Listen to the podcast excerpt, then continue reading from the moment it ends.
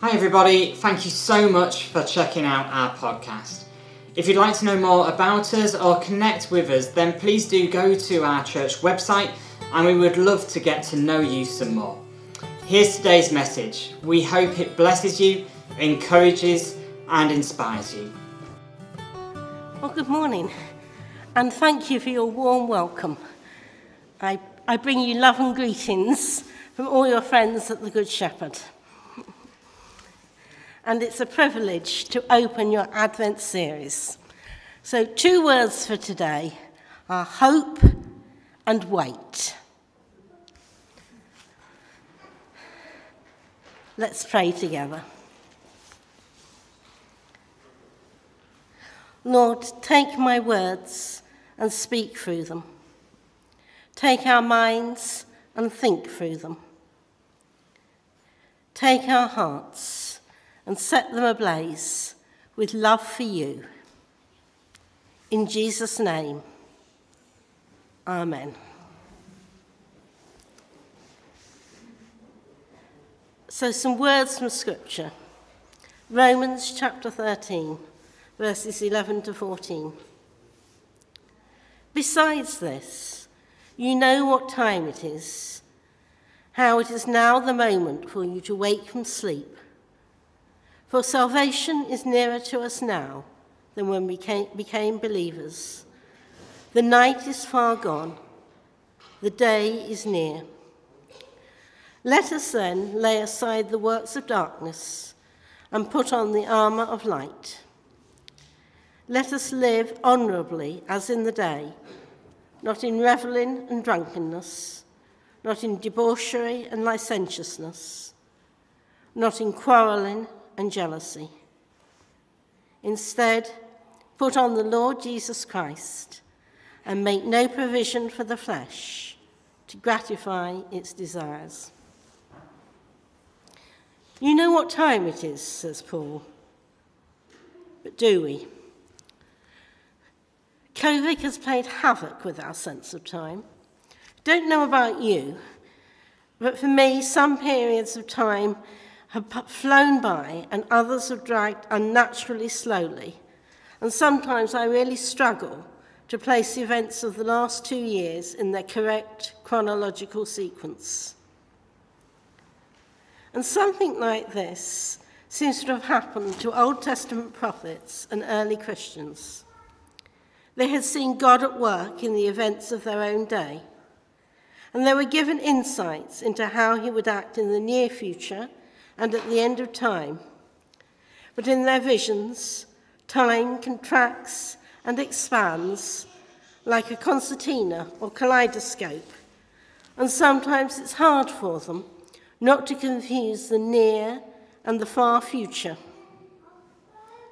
It was hard for them to wait, to know how long they had to wait, and how they should conduct themselves while they waited. And I think it's the same for us. Peter addressed this dilemma in his letter when he tells his fellow Christians Do not ignore this one fact, beloved, that with the Lord, one day is like a thousand years, and a thousand years are like one day. And I'm suggesting that Advent is a chance to reorientate ourselves to God's time. God who has acted in the past, God who acted in Jesus, God who acts in our present, and God who will act in the future.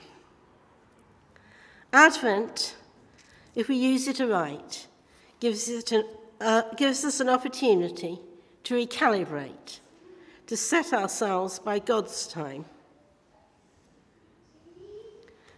But we, though we talk a lot about the call to action and service,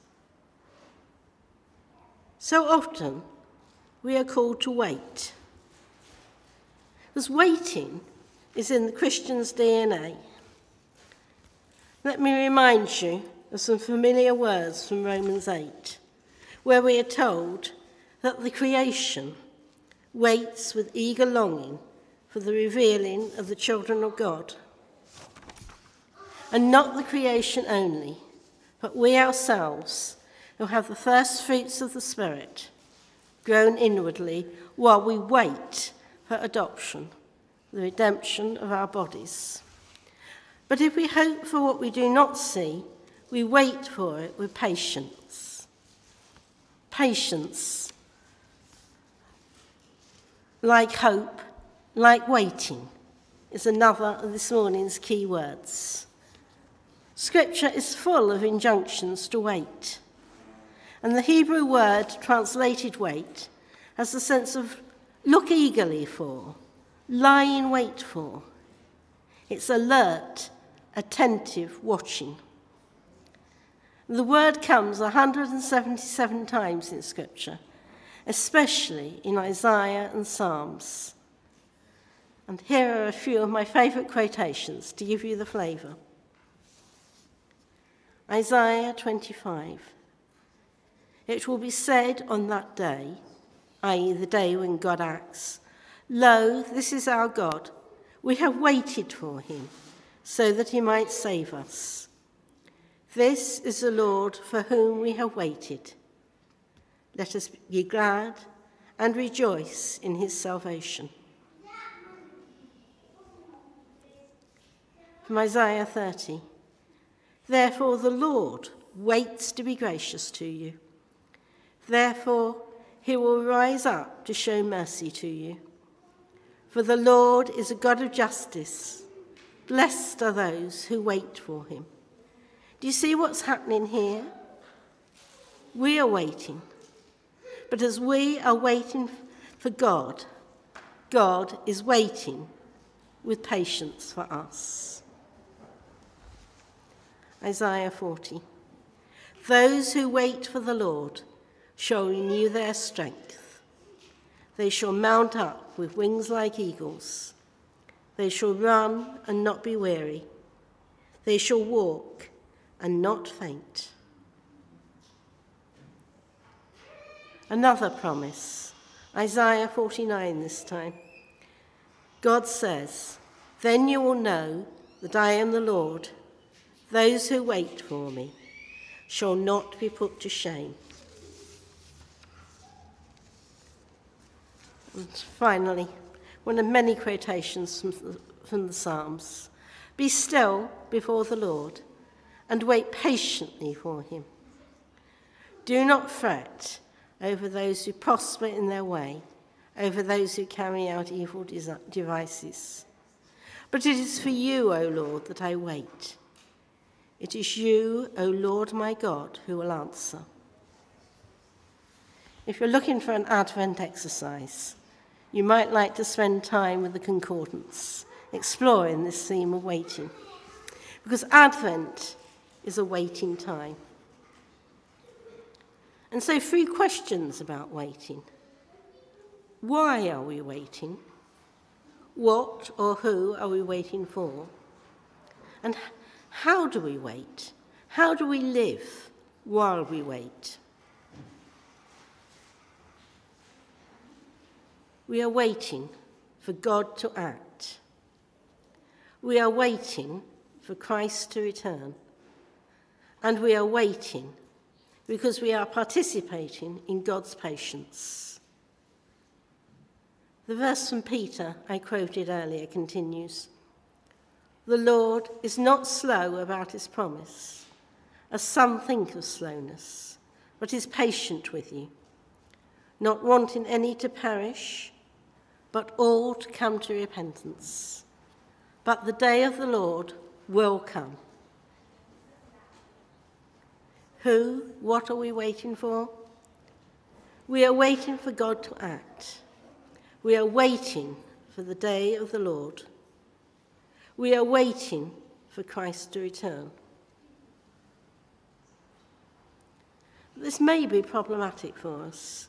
For contemporary Christians, the theology of the end times is sometimes an elephant in the room.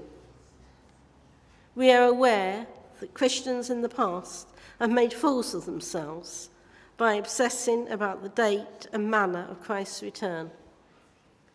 We wince at examples from Christian history when people were so fixated on the idea that the Lord would return soon that they abandoned their businesses, gathered on mountaintops, and ignored the call to work for justice and mercy for those around them in the here and now. For myself, I like C.S. Lewis's summary of Jesus' teaching on his return. One, he will certainly return as he promised. Two, we cannot possibly find out when. Three, therefore, we must always be ready for him. There's a challenge here. How do we think about Jesus' return, the end of history, and the final reckoning in a way that is true to Scripture and relevant to real life now? That's another sermon. Ask Matt. And meanwhile, how do we wait? Well, there's no place for complacency in the Christian life. We are told many times to stay alert, to be ready for the coming of the Lord, and not caught out by any trials and tribulations on the way. Remember our reading from Romans. Besides this, you know what time it is. How is now the moment for you to wake from sleep? For salvation is nearer now than when we became believers. The night is far gone, the day is near. And there are sobering warnings. You may remember the parable of the bridesmaids, the wise and foolish virgins, or the words of Jesus in Luke. Be on guard, so that your hearts are not weighed down with dissipation and drunkenness and the worries of this life, and that day does not catch you unexpectedly like a trap. For it will come upon all who live on the face of the earth. Be alert at all times, praying that you may have the strength to escape all those things that will take place and to stand before the Son of Man. It's not easy. There are wrong ways to wait. The scriptures give us no warrant for frenzied computation.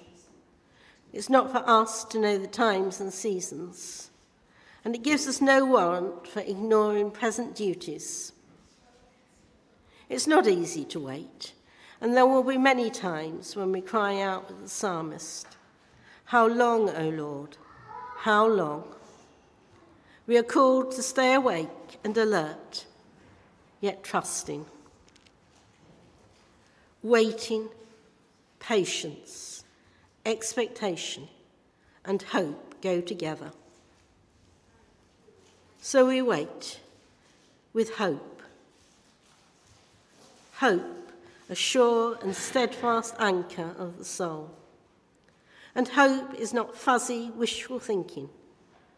Hope is rooted in the past, rooted in what God has already done. It is about waiting for the future while acknowledging what God has already done. It is about accepting the reality of the current situation, seeing what God is doing about it, and working with Him to bring in the kingdom. And we wait, though it's for us it's countercultural. In our culture, coffee and credit are both instant and much else beside. And I've heard anecdotes about shops selling mince pies with a November sell by date. And we have to ask how can we help each other live in such an instant society? So we wait with patience, even though it's frustrating the words of James Be patient, therefore, beloved, until the coming of the Lord. The farmer waits for the precious crop from the earth, being impatient with it until it receives the early and the late rains. James were writing today, perhaps the example would be not the farmer, but the caller who waits on the phone to speak to a human being at the doctor's or the utility company. Waits until she has heard the recorded message many times over and gets to the top of the, top of the queue. I don't know whether that's been your experience lately. The Bible talks a lot about the patience of God. God is patient, and we are called to be like him. We wait with hope, we wait with patience. And waiting is also about lifestyle. Our reading again. The night is far gone, the day is near. Let us then lay aside the works of darkness and put on the armour of light. Let us live honourably as in the day, not in revelling and drunkenness, not in debauchery and licentiousness, not in quarrelling and jealousy. Instead, put on the Lord Jesus Christ. So, at the risk of sounding judgmental, I will say that this suggests that drunken Christmas and New Year parties are not appropriate lifestyle for Christians. And for our young people in particular, this may be included in the countercultural imperative. But there's more to it than this. Personally, I'm not, not at my age, but perhaps never, particularly tempted by alcohol and sex-filled parties. But I am tempted by dispute and especially by jealousy. The call to wait is a call to cultivate a Christ like character, and that's a lifelong process. So, waiting is a call to countercultural lifestyle and to mutual encouragement. Some words from Hebrews.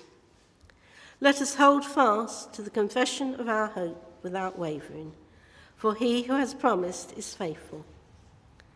And let us consider how to provoke one another to love and good deeds, not neglecting to meet together, as is the habit of some, but encouraging one another, and all the more as you see the day approaching. Or from the letter to Titus, a verse that brings together past, present, and future. For the grace of God has appeared bringing salvation to all, training us to renounce impiety and worldly passions, and in the present age to live lives that are self controlled, upright, and godly, while we wait, while we wait for the blessed hope and the manifestation of the glory of our great God and Saviour, Jesus Christ. We are to put on the Lord Jesus Christ. And in this, our waiting is to be active. Henri Nguyen put it like this Most of us consider waiting as something very passive a hopeless state determined by events totally out of our hands. The bus is late, we cannot do anything about it, so we have to sit there and just wait. It's not difficult to understand the irritation people feel when somebody says, just wait. Words like that push us into passivity. But there is none of this passivity in Scripture. Those who are waiting are waiting very actively. They know that what they are waiting for is growing from the ground on which they are standing. If we wait in the conviction that a seed has been planted, and that something has already been begun, it changes the way we wait. Active waiting implies being fully present to the moment with the conviction that something is happening where we are and that we want, and that we want to be present to it. A waiting person is someone who is present to the moment, believing that this moment is the moment the moment in God's timing. So, As we enter Advent, let's pray. Lord, help us to know what time it is, to reset our hopes and actions to your timing. Help us to wait in the right way, patient but alert and active. Help us to wait with hope and expectation, cultivating Christ like character and encouraging one another to wait. Help us to wait, savouring the future, staying in the present, and finding meaning in the act of waiting. And thank you that you have acted in the past, that you have acted in Christ to redeem and renew us, that you are active in our present. And thank you that you will act in the future to bring in your kingdom of justice and peace. Amen.